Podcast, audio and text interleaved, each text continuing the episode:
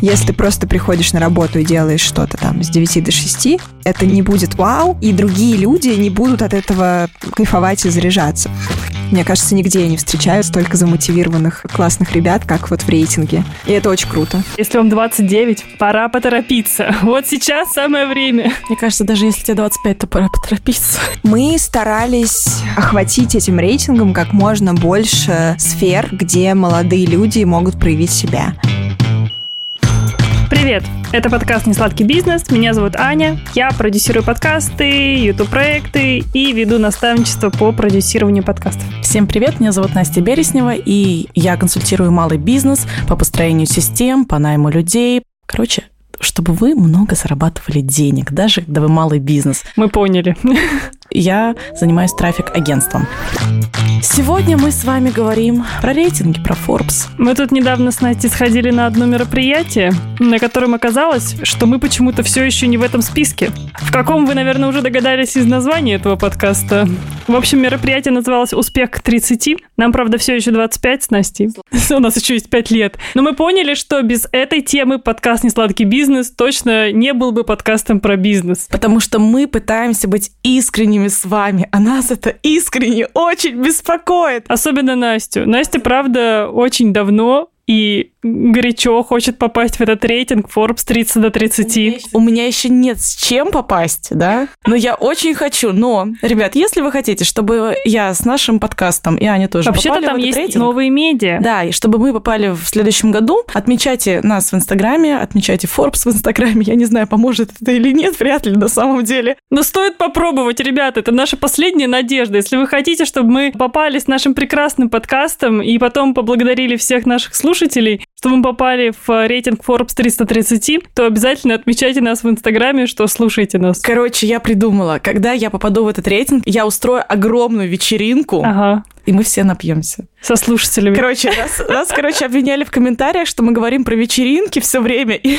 про коучинг. Про Патрики, коучинг. Да, и но я- вообще зажрались. Но это я. Примите это. Извиняюсь. Ладно, давай сейчас к выпуску. На самом деле, вот если отбросить шутки в сторону, да, мы много писали участников этого рейтинга в нашем подкасте. Год назад мы писали Кирилла Родина, сооснователя кухни на районе, который попал в шорт-лист 30 до 30. Настю Файзуленову, Да. основательницу стартапа Чекми. Да, которая попала в лонг-лист прошлого года. В этом году мы писали платформу Hello Move, которая попала в этом году в лонг-лист, насколько я помню. То есть мы с этими ребятами тоже уже общались, и мы знаем, какие они заряжены, какие не особенные. И сегодня у нас есть возможность поговорить с Настей Карповой. Аня сейчас представит Настю. Мы, конечно же, всегда писали обычно участников этого рейтинга, но никогда не писали до этого тех, кто создает эти списки.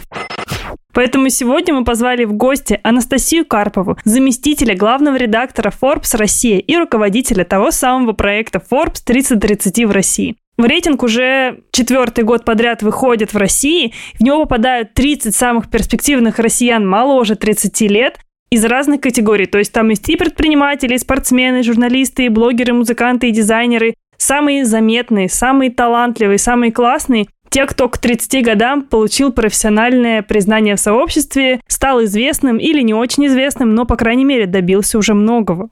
И сегодня мы обсудим, как вообще попасть в этот рейтинг, что нужно сделать для этого, какие достижения у вас должны Каким быть. образом формируются те самые списки заветные. И что, главное, ждет вообще список Forbes в дальнейшем, потому что ситуация последних 4-5 месяцев Очень волнует очень нас. волнует нас.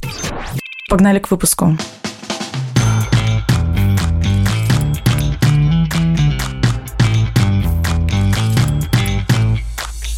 Настя, привет. Привет, спасибо вам большое, что вы меня сегодня пригласили.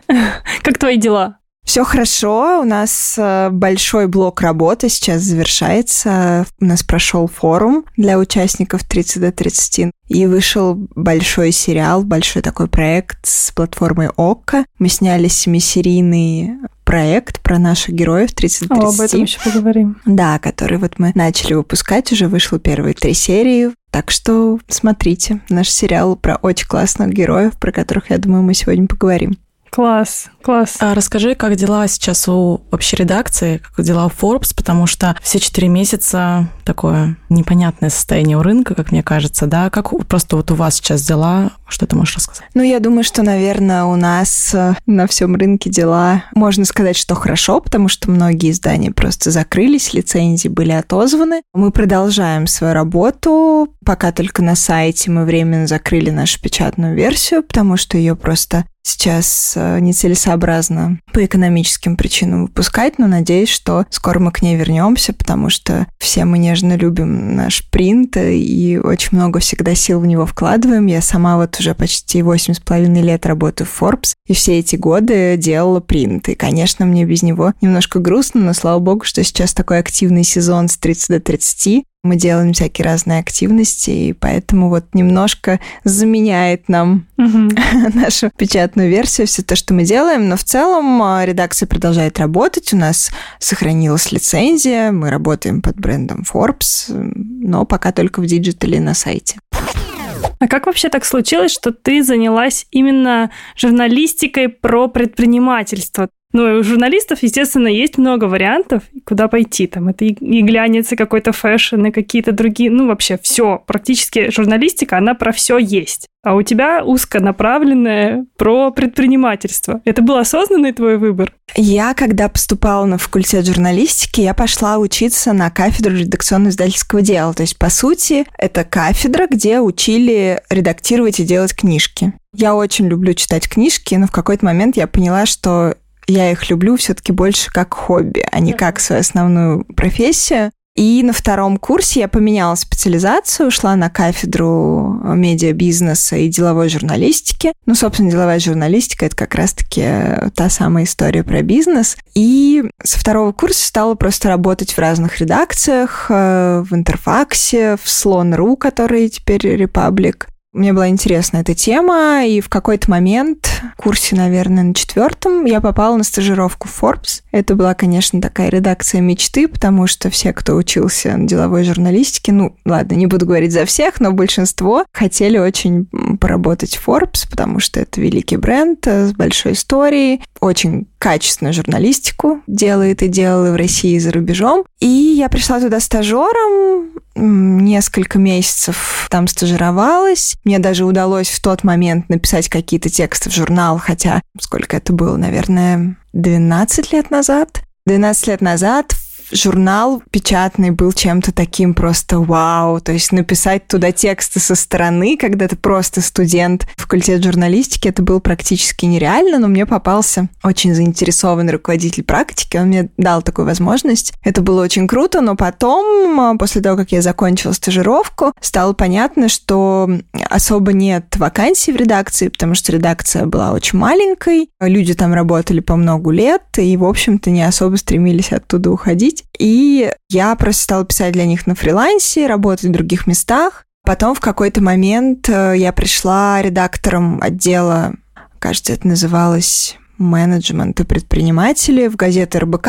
Мы так, тогда как раз запускали этот отдел прям с нуля, то есть писали тексты про предпринимателей в печатную газету РБК на ежедневной основе. Это было, конечно, очень тяжело, но страшно увлекательно. И где-то через полгода после того, как я пришла в РБК, вот появилась вакансия в Forbes, и меня туда позвали фактически на понижение, потому что я была в РБК редактором пришла на простую корреспондентскую позицию в Форбсе, но мне страшно нравилось то, что делает Forbes, и это было, ну, просто очень мне интересно. То есть мы писали тексты про предпринимателей, и как раз я, когда пришла, я стала заниматься, в Forbes был такой проект «Школа молодого миллиардера». Я помогала сначала коллегам его делать, это такой конкурс стартапов был, когда мы выбирали 10 стартапов в разных сферах и давали им менторов из числа известных предпринимателей, из списка Forbes, не из списка Forbes, ну, в общем, разных. И делали с ними всякие активности, писали на сайт колонки, снимали видео, делали какие-то метапы. В общем, этот был такой прообраз акселератора, скажем так. Я им занималась довольно долго, где-то до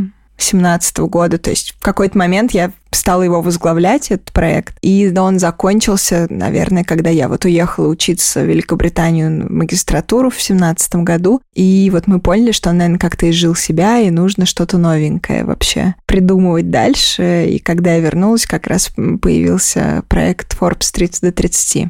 А он появился отдельно от тебя? То есть не ты изначально его возглавляла? Я, когда вернулась из Великобритании, мы поняли, что нужно делать вот с этой молодежной э, аудиторией, потому что как раз тогда мы... Это был какой год? Это был конец 18 года, угу. начало 19 -го. Стало понятно, что у Forbes в его прежнем виде очень старая аудитория, то есть это были люди там 45-55, и нам хотелось эту аудиторию омолодить, то есть э, привлечь молодых людей, и мы думали о том, что же их может привлечь. И проект 3030 — это огромный, известный очень за рубежом глобальный продукт, который сделал Рэндалл Лейн. Это Chief Content Officer американского Forbes. Он до сих пор возглавляет редакцию. Он его придумал в 2011 году как рейтинг, собственно, 30 under 30, 30 до 30. И первый, вот в первых рейтингах у них было 30 человек до 30 лет. Они выбирали самых крутых ребят молодых, которые чего-то достигли к 30 годам. Безусловно, в Америке это было сильно проще сделать, и мы в какой-то момент поняли вот в конце 18 начале 19 года, почему же мы за 10 лет не привезли его еще в Россию. И поскольку я только вернулся из Великобритании, у меня был такой большой опыт международного какого-то общения с людьми, и английский язык и так далее. И мы решили, что поскольку я делала проект «Школа молодого миллиардера» для молодых предпринимателей тоже, вот Forbes 30 Under 30 станет какой-то очень хорошей, достойной заменой. И я начала с, с коллегами, мы начали прорабатывать вообще методологию, то есть стало понятно, что нужно под российский рынок ее менять. А в чем были отличия, правда? Во-первых, рынок сильно меньше меньше людей до 30, кто вот уже каких-то очень больших успехов достиг. Вот с первым рейтингом на самом деле было очень сложно. Вот сейчас уже, когда мы сделали сбор заявок, мы, кстати, сначала для первого рейтинга отказались от э, такого публичного сбора заявок, как это делают американские коллеги в том числе, потому что нам казалось, что это так из пушки по воробьям будет приходить куча каких-то мусорных заявок, и мы только потратим на это время, и на самом деле ничего хорошего из этого не выйдет, потому что у нас был такой немножко негативный опыт вот как раз со школой молодого миллиардера. Mm-hmm. Вы искали все сами. Мы искали сами, мы создали экспертный совет из 52 человек экспертов, в каждой категории там от 5 до 7 человек, где-то где-то 3, где-то 5, где-то 7, там в зависимости от категории экспертов. То есть мы говорили с ними, просили их кого-то рекомендовать, э, ходили там во всякие крупные компании, учебные заведения и так далее. То есть это была такая масштабная, ну и есть, да, это каждый год такая масштабная работа по поиску тех самых талантов. На второй год мы уже запустили сбор заявок, и с каждым годом приходит все больше и больше, на самом деле, качественных заявок, потому что люди узнают об этом проекте, передают друг другу, кто-то рекомендует нам из наших алумни кого-то, да, это очень качественные обычно рекомендации, потому что люди, которые уже попали в Forbes 30 до 30, они хотят быть в одном комьюнити тоже с очень качественными победителями и кандидатами.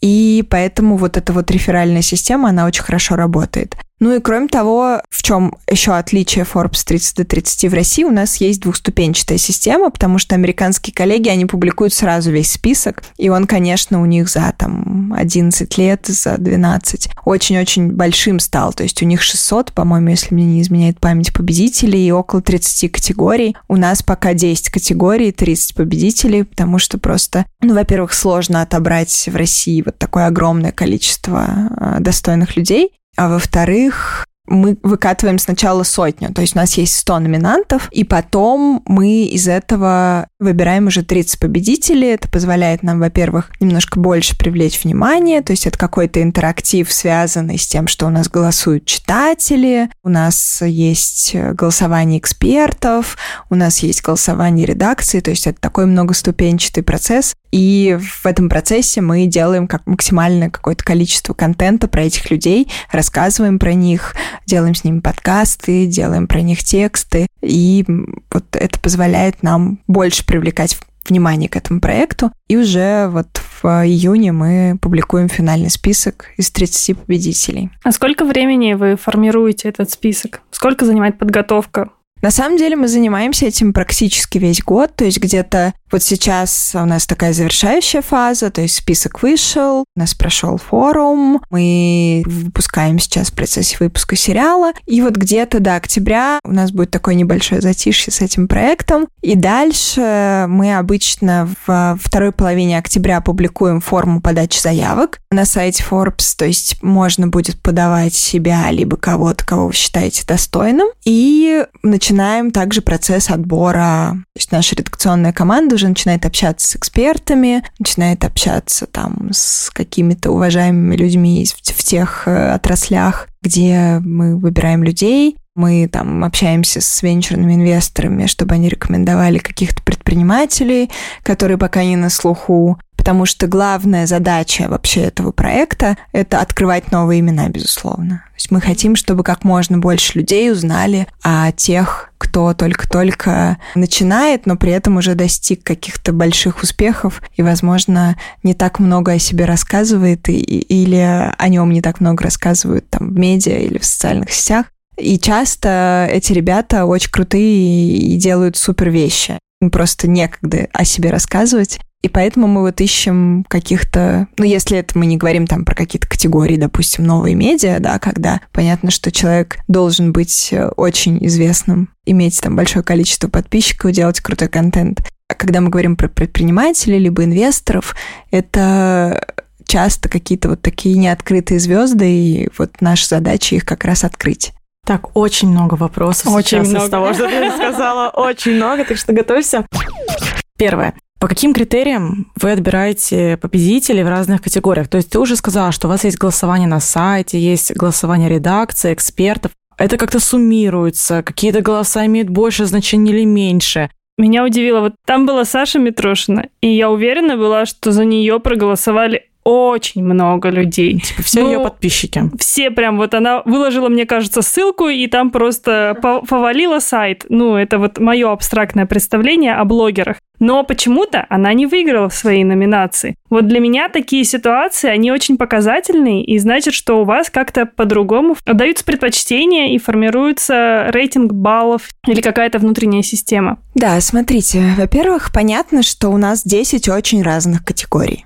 И невозможно унифицировать эти критерии, ну, сравнивать предпринимателей и музыкантов довольно сложно. Поэтому мы с нашим экспертным советом формируем критерии для каждой категории. То есть, ну, допустим, у предпринимателей это какие-то показатели там выручки, привлеченных инвестиций, это количество клиентов, это количество рынков, где они работают, это, например, участие в зарубежных акселераторах. И для каждой категории эти критерии свои. Мы их формируем с нашим экспертным советом.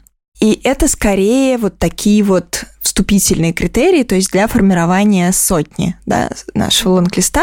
И дальше у нас происходит голосование, то есть есть экспертное голосование, оно на самом деле самое такое значимое. То есть максимальный вес имеет именно экспертное голосование. Это как раз нам позволяет немножко более качественно оценить кандидатов, потому что, естественно, как ты сказала, да, когда у, у кого-то очень большая аудитория, то очень можно быстро все это набрать, да, свои голоса и накрутить там что-то. У нас были какие-то случаи, когда были накрутки, да, я сейчас не говорю про Сашу Митрошину ни в коем mm-hmm. случае, но были кандидаты, которые накручивали себе голосование, поэтому голосование на сайте это, ну, наверное, процентов 30 финального результата. Мы, безусловно, его учитываем. То есть, э, если, например, зрители вообще не проголосовали за этого кандидата, мы его, скорее всего, не включаем в финальный список. Но при этом наши эксперты имеют больше вес. И дальше мы рассылаем им просто табличку с э, списком номинантов, Каждый из них ставит оценки э, в отдельном файле, то есть они не видят, какие оценки поставил их коллега. И дальше мы просто сводим все это в единый файл, и потом Google Doc, простая математика, смотрим просто на финальный балл. А кто эти эксперты? А, они известные, список есть на лендинге 30 до 30, там есть список из 52 экспертов, угу. которые оценивают рейтинг. Я почему-то подумала, что это какая-то тайная категория людей. Нет, нет, абсолютно не тайная. С самого первого года список экспертов есть на сайте, он открыт. У нас такая двуступенчатая система. У нас есть экспертный совет. Это те люди, которые помогают нам собирать изначальный список, с кем мы советуемся в течение всего года и так далее. Есть жюри, это люди, там, по-моему, семь человек, то есть их слово такое очень веское в голосовании. Если, допустим, члены экспертного совета проголосовали, и есть какие-то люди с одинаковым баллом, то дальше мы смотрим, как проголосовали эксперты. И если кому-то вот человек из вот нашего этого экспертного жюри поставил больше балл, то, соответственно, этот балл имеет больше вес, чем просто у члена экспертного совета. Скажи, какие преимущества получают люди после попадания даже в лонг-лист, да, даже в эту сотню. То есть, может быть, есть какие-то кейсы у вас, или ты знаешь истории, как изменилась жизнь человека, скажем, до Forbes и после? Во-первых, это дает очень большую медийность и узнаваемость. И я точно знаю, что после попадания в сотню увеличиваются потоки клиентов, приходят инвесторы, но, по крайней мере, какое-то качественное общение начинает завязываться с ключевыми стейкхолдерами для бизнесов. А, но это что касается, конечно, бизнесовых категорий. Я знаю кейсы, когда человека повышали после попадания в Forbes 30 до 30, мне неизвестны негативные кейсы, возможно, они есть, но они каким-то образом до меня не дошли, поэтому если вдруг у вас есть негативный кейс, пришлите мне, поделитесь, потому что это очень интересно. А вот позитивных знаю прям довольно много. Вот, например, последнем списке была основательница стартапа Pure Sense. Они делают э, ароматы, и у них работают незрячие люди. И она как раз мне писала, что они попали только в лонг-лист, но у них увеличилось количество клиентов, что это сильно бустануло им вообще весь бизнес. И это, конечно, очень приятно слышать, хотя все приходят и благодарят там меня и нашу команду, но на самом деле мы просто фиксируем какой-то результат, которого на самом деле эти ребята крутые достигли без нас. То есть мы просто немножко их подсвечиваем, рассказываем о том, что они сделали. Ну, это правда много, потому что очень часто, ну, и ты говорила, что предприниматели, они, в принципе, люди супер за зафиксированы на своей работе. Они часто помешаны на этом, и они абсолютно не, не думают о том, что есть еще какая-то внешняя медийность, они не занимаются никаким своим продвижением, пиаром и все такое. Хотя это правда важно, и ну так можно и связи какие-то полезные, и контакты приобрести, и партнеров. В общем-то, это достаточно большое дело. Мало просто, мне кажется, в наше время создавать хороший продукт. Надо еще уметь его как-то продвигать. Да, но ты знаешь, мне кажется, есть обратная сторона излишнего пиара, на мой журналистский взгляд. То есть, когда ко мне, например, приходит заявка или даже пич, я иду смотреть, что написано про этого человека, про этого предпринимателя. И если про предпринимателя просто из каждого утюга, то для меня это плохой знак. Это значит, что человек как бы занимается только самопиаром, и вопросы возникают, когда же он бизнесом-то занимается. Поэтому здесь, мне кажется, для предпринимателей очень важно держать баланс. Понятно, что там вы рассказываете о себе где-то, но если это происходит в каком-то очень большом количестве, то это вот для журналистов такой немножко... И для инвесторов, кстати, не очень позитивный знак. Ну, я понимаю предпринимательскую историю. А для чего в рейтинге 30 до 30 есть категория управленцы? Там очень часто классные молодые ребята, там из Яндекса и там из Сбера, ну, в общем, из крупных компаний. Влияет ли этот рейтинг как-то на их жизнь? И вот для чего они там? Мы старались сделать рейтинг, охватить этим рейтингом как можно больше сфер, где молодые люди могут проявить себя. И, безусловно, в России менеджмент одна из ключевых таких сфер, где реализуются классные молодые ребята, потому что у тебя, по сути, если ты работаешь в бизнесе, есть два пути. Либо ты фаундер, ну, либо ты делаешь карьеру, и ты управленец третьего как бы, наверное, не дано. Поэтому, мне кажется, это очень важно было создать вот эту вот категорию, и там действительно часто очень достойный состав. И вот как раз один из победителей 2020 года работает в крупной компании управленцем, рассказывал мне, что попадание на обложку очень сильно бустануло его карьеру этой компании, потому что основатели очень трепетно относятся к журналу Forbes и считают, что раз человек попал в Forbes, то значит он точно достоин повышения, что, конечно, приятно. Это такая хорошая оценка нашей работы. Да, ну такие интересные показатели. Но на самом деле это очень классно, что есть э, какое-то еще, кроме внутреннего, еще такое вот внешнее мерило успеха, и э, что ребята молодые, правда, много чего достигают и добиваются. Потому что, правда, очень часто мы недооцениваем вклад э, человека в компанию. При этом, на самом деле, если ты берешь известного плюс-минус человека в компанию, ты понимаешь, что и компания от этого получает дополнительный пиар, и компания тоже себя продвигает.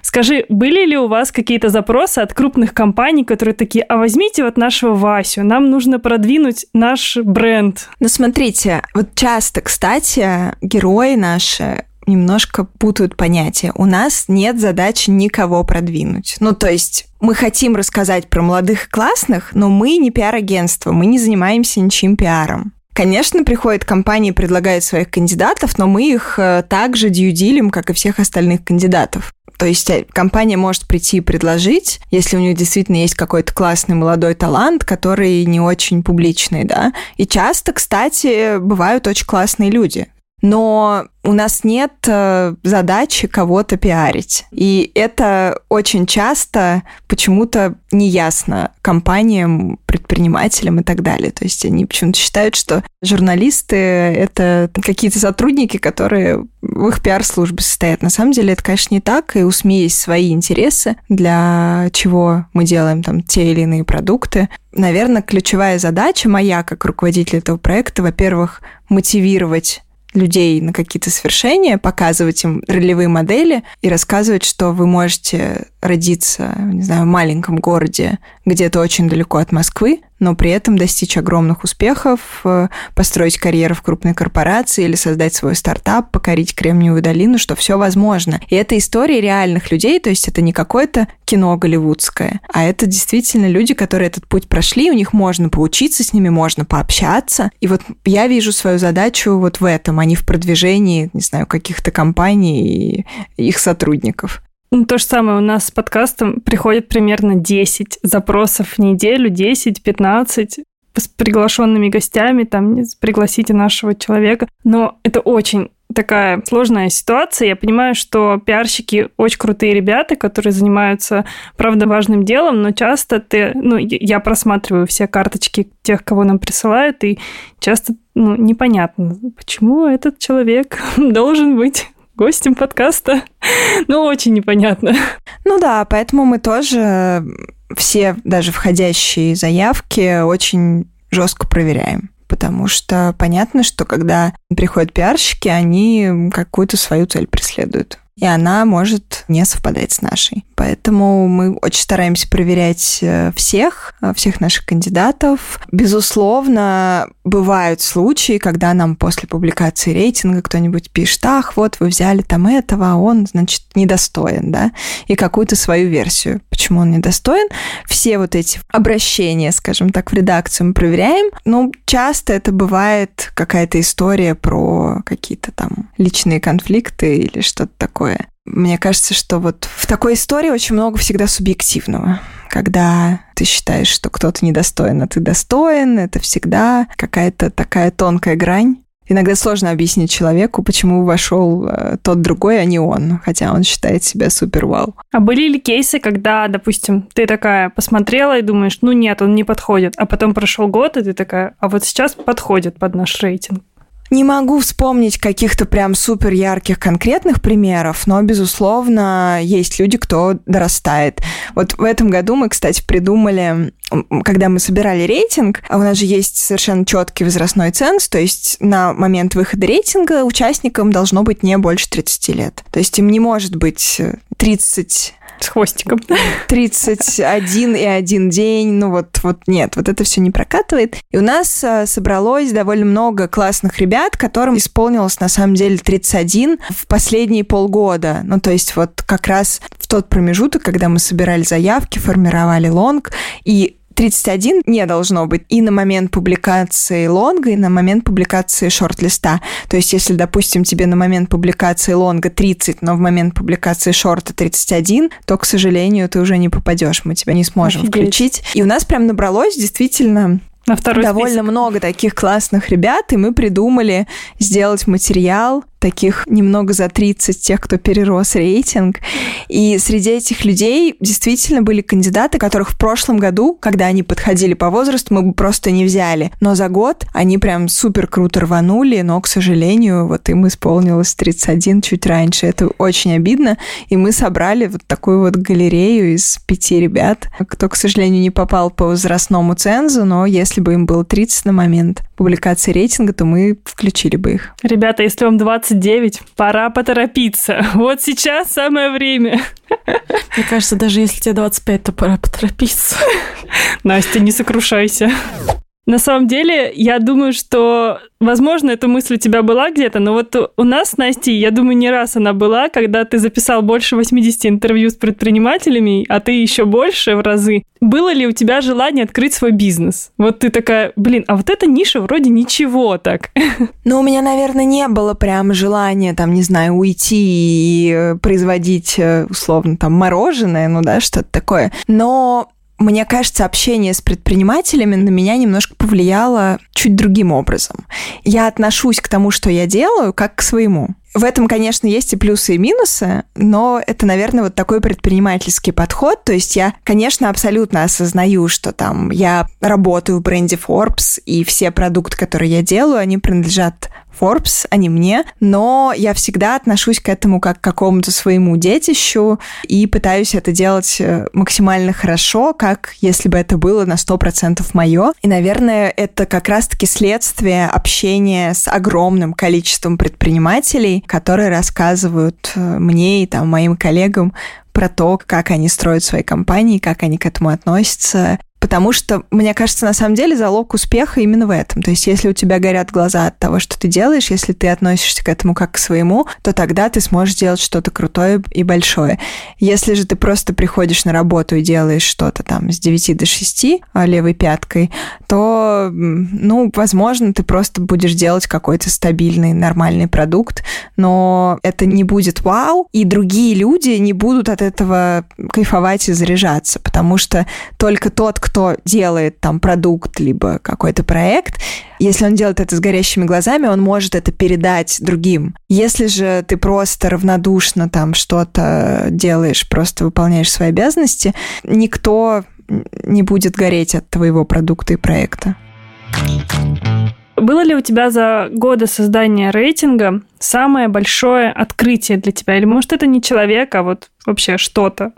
Ну, наверное, количество, огромное количество талантливых людей, которые есть в России, да, да и не только. Ну, то есть мы же включаем в список не только тех, кто живет работает в России, но просто русских ребят, кто делает что-то за рубежом, и каждый раз это просто как какая-то нереальная доля вдохновения, потому что ты читаешь истории этих людей и понимаешь, что вау, Обалдеть, неужели так можно было? И каждый год я просто открываю для себя какое-то огромное количество крутых ребят. И мне, наверное, очень повезло, потому что с большинством из них мы продолжаем общение там на протяжении многих лет. И это просто огромное вдохновение для меня. То есть я каждый год жду рейтинг 30 до 30, просто как, знаете, день рождения в детстве ты ждешь. Вот я так жду рейтинг 30-30, потому что мне это в каком-то личном плане очень много всегда дает это какое-то сумасшедшее количество людей, у которых горят глаза. Мне кажется, нигде я не встречаю столько замотивированных классных ребят, как вот в рейтинге. И это очень круто. Слушай, я хочу тебя поддержать, потому что я вот сейчас сижу, тоже про себя рефлексирую. Мы писали троих участников да, мне кажется, Форум ну, 30, троих 30. точно, Кирилл, может, кого-то еще Кирилл. Родин в 2020 году, в прошлом году Настя Фузеленова Чекми, в этом году Hello Move а, платформа. И я реально могу отметить одну особенность всех ребят, кто подали в рейтинг. вот у них всех разные истории, разные продукты, но в них есть вот этот какой-то огонь, голод, вот этот горящие глаза. Это реально то, что их всех объединяет. Так мы с Аней пишем иногда не только предприниматели, да, у нас иногда еще бывают блогеры приходят, там, или эксперты из компаний. Мы так или иначе имеем разных гостей, разный опыт общения. И я реально могу сказать, что вот те записи, которые были с героями э, Forbes, я после них выходила, Аня вот точно знает мое состояние. И у меня вот горы хочет. Просто взгляд в пустоту и думаешь, надо работать. Нет, надо что-то делать. Типа, короче, это какое-то позитивное такое подкрепление, это реально их объединяет. Они очень мощные люди по энергетике и потому, что они делают. Это правда. Да, это правда, и это каждый раз у нас, когда какие-то там мероприятия или мы где-то собираемся с героем 30 30, это все время какой-то такой сумасшедший вдохновляющий пинок. Кстати, про мероприятие. У вас недавно прошел конгресс, получается, правильно я говорю? На котором мы тоже с Настей были. Очень крутое мероприятие по уровню организации. Мне вот супер зашло, потому что был баланс и лекций, и нетворкинга, и какого-то общения. Все было очень классно, просто на высшем уровне. Почему вот вы решили в этом году его провести, вообще устроить такое? Мы на самом деле задумали большой форум для героев рейтинга 30-30 давно уже. Когда я начинала делать рейтинг, э, поскольку мы адаптировали методологию, и американские коллеги с нами очень много общались на эту тему, потому что для них это титульный продукт, им было важно, чтобы он был сделан хорошо. Я очень много летала по большим саммитам и форумам 30 до 30 по всему миру за Рэндаллом Лейном, ходила за ним э, с ручкой и с блокнотом, э, потому что мне было важно понять, как это комьюнити устроено в мире, как вообще, как они делают это настолько круто. И я посетила, наверное, шесть форумов в разных вообще городах мира, э, потому что Forbes глобальный организует очень много таких мероприятий, поскольку комьюнити очень большое, это 10 тысяч человек сейчас уже. И моя большая мечта была сделать это для наших 30 э, до 30, собрать э, участников всех рейтингов, поговорить с ними на какие-то животрепещущие темы, поговорить про то, что их волнует, поговорить про то, как они строят бизнес, как они привлекают инвестиции, э, как крупные компании привлекают таланты. Мне казалось, что это очень важно, потому что, во-первых, важно было им друг с другом встретиться на какой-то большой площадке. Это раз. А во-вторых, важно было привлечь какую-то внешнюю аудиторию, которая бы вот от них напиталась э, вот этим драйвом. И мне очень хотелось показать их широкой аудитории. То есть не просто как картинки на сайте Forbes со справками, да, или там какие-то видео. В прошлом году мы делали видео а именно показать их живьем, чтобы люди зарядились их энергетикой. И мы придумали, я придумала это еще там в конце декабря, и мы стали это прорабатывать. Понятно, что потом случились все события после 24 февраля, стало понятно, что надо немножко поменять концепцию, но все равно я очень счастлива, что мы реализовали это впервые в России, и получилось, кажется, круто. Форум назывался «Успех к 30. Взгляд на новый мир», и там были основными спикерами как раз э, наши участники списков 30 до 30 всех четырех списков. То есть на сегодняшний день у нас есть четыре рейтинга. Это 400 номинантов и 120 победителей. Ну, не все, к сожалению, до нас дошли, но, тем не менее, мы постарались собрать наиболее интересных людей из тех, кто был доступен в Москве в этот день. Часть спикеров у нас э, выступала удаленно, но все равно вот мы их собрали на большой площадке. Мы постарались охватить ну, максимальное количество разных тем. То есть у нас были сессии про предпринимателей, про карьеру, и там про управленцев, и про новые медиа, и про всякие творческие творческие индустрии. А, мы объединили их как раз в одну сессию всех ребят творческих.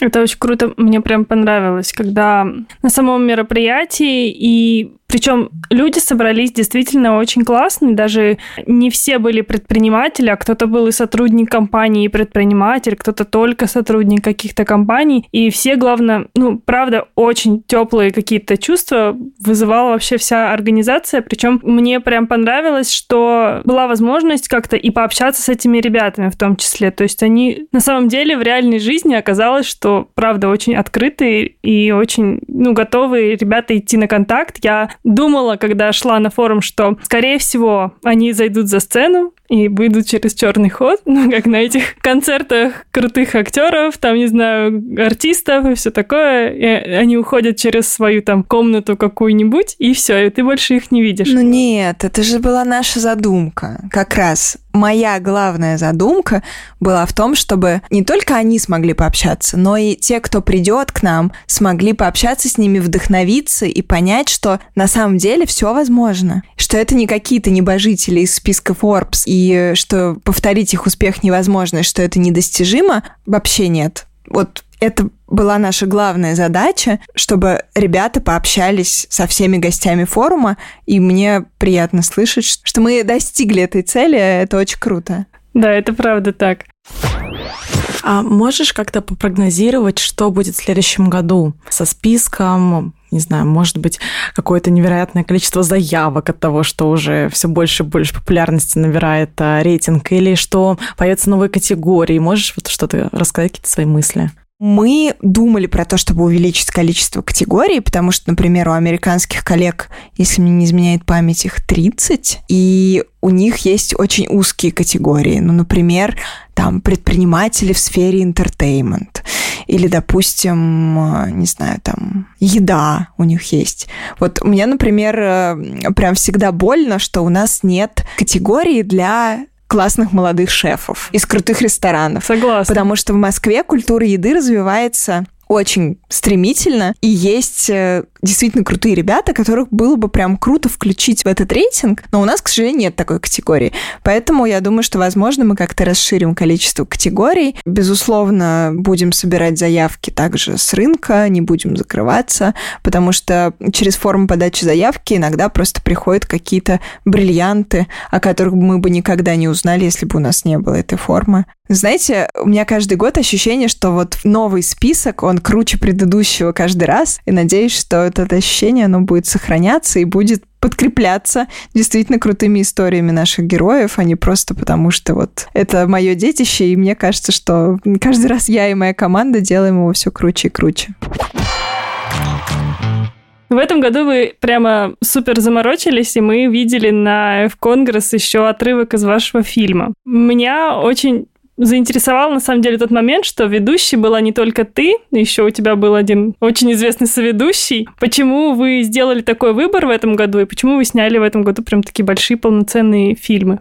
Это была инициатива ОКО. К нам а, в ноябре а, пришла платформа ОКО и предложила нам сделать фильм про наших героев. То есть это полноценный семисерийный сериал. Вы как раз видели первую серию, полноценную, про предпринимателей. И у нас еще будет шесть серий по категориям рейтинга. Единственное, мы объединили в одну серию все творческие категории, поскольку они не профильные для Forbes. И вот ребята из а, музыки, моды и дизайна и искусства, они в одной серии. И я такая подумала, вау, ничего себе, наверное, мы с командой сделали что-то очень крутое. Раз э, большая платформа готова снимать про наших героев сериал. И это было прям 6 месяцев такой очень интересной, напряженной работы. Мы очень много снимали, у нас был 21 герой.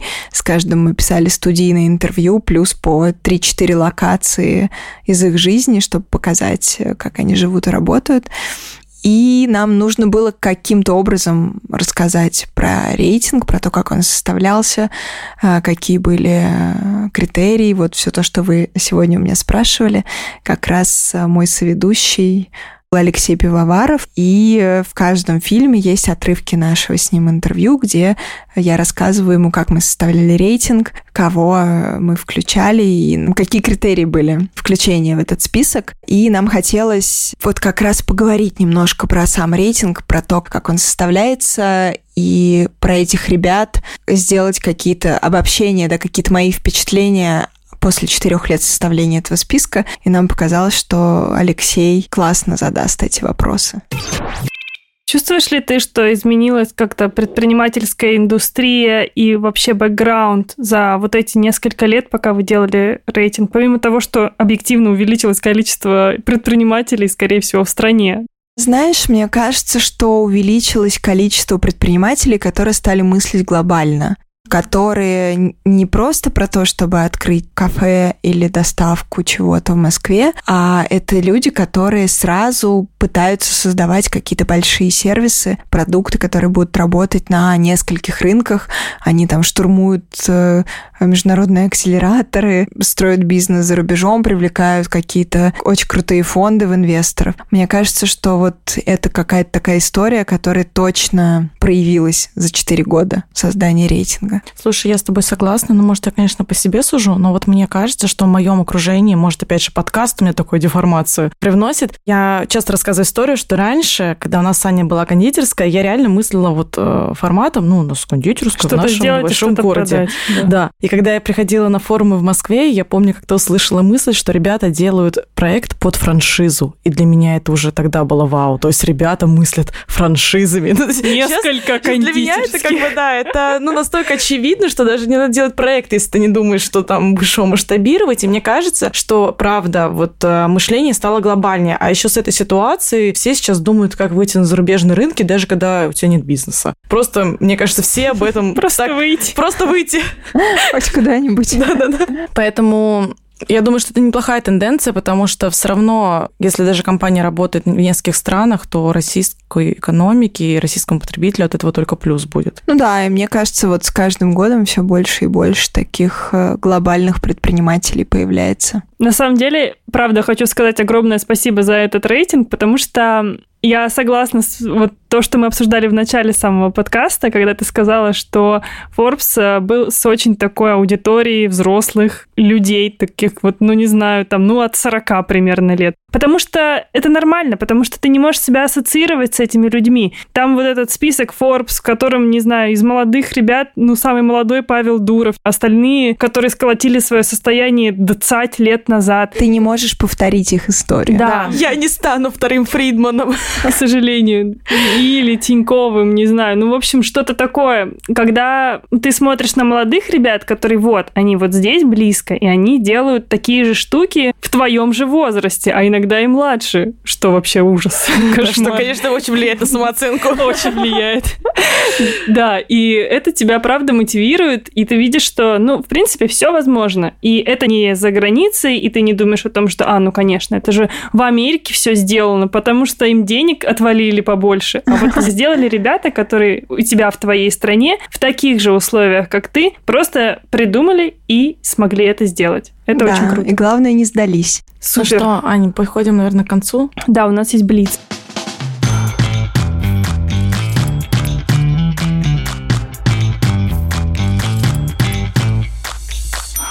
Без чего не можешь выйти из дома? Телефон называть нельзя. О, без макбука.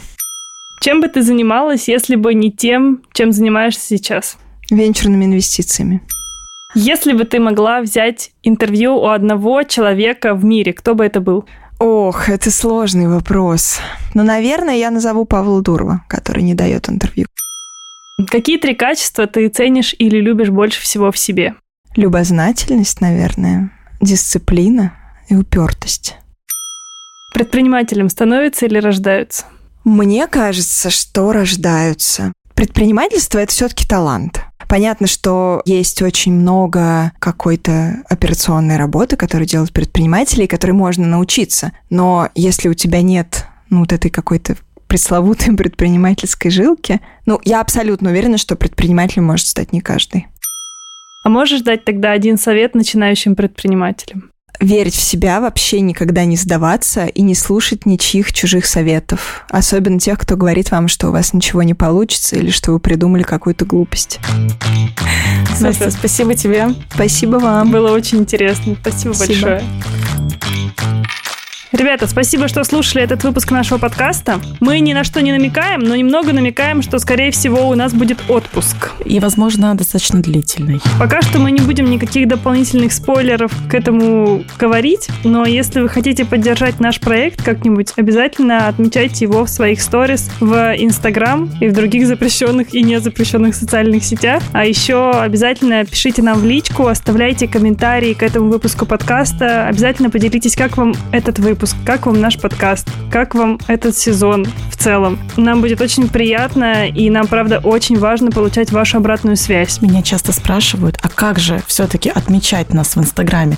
Делайте скриншот выпуска о том, что вы его слушаете, и просто отмечайте меня, Собачка. Вера Анастасия и Аня Цыплуша. Можете отметить еще наш подкаст «Несладкий бизнес», Not «Not Sweet Sweet Business». Вот, все, услышимся, надеюсь, с вами еще, но пока что отпуск. Да, ребята, мы уходим... Мы уходим. Я устал. Я ухожу. Я как Борис Джонсон сегодня. Сорян, ребят. Который уходит с лучшей работы в мире, да? Возможно, я тоже. Ладно, все, пока, ребят. Пока.